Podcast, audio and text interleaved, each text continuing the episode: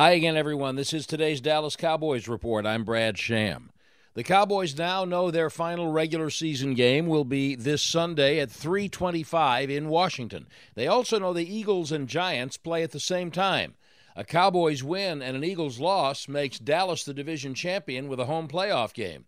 But Coach Mike McCarthy, who has been through these scenarios, vows there will be no sideline scoreboard watching and personnel shifting. I wouldn't do that anyways, because I mean it's you know this is about winning. I mean it's a division game. Division games are just very similar to playoff games. So this this will be a great contest for us, and it'll be a great challenge. Uh, make sure we're ready for the playoffs.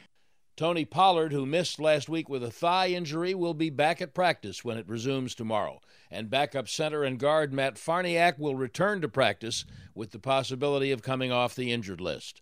That's today's Cowboys Report. I'm Brad Sham.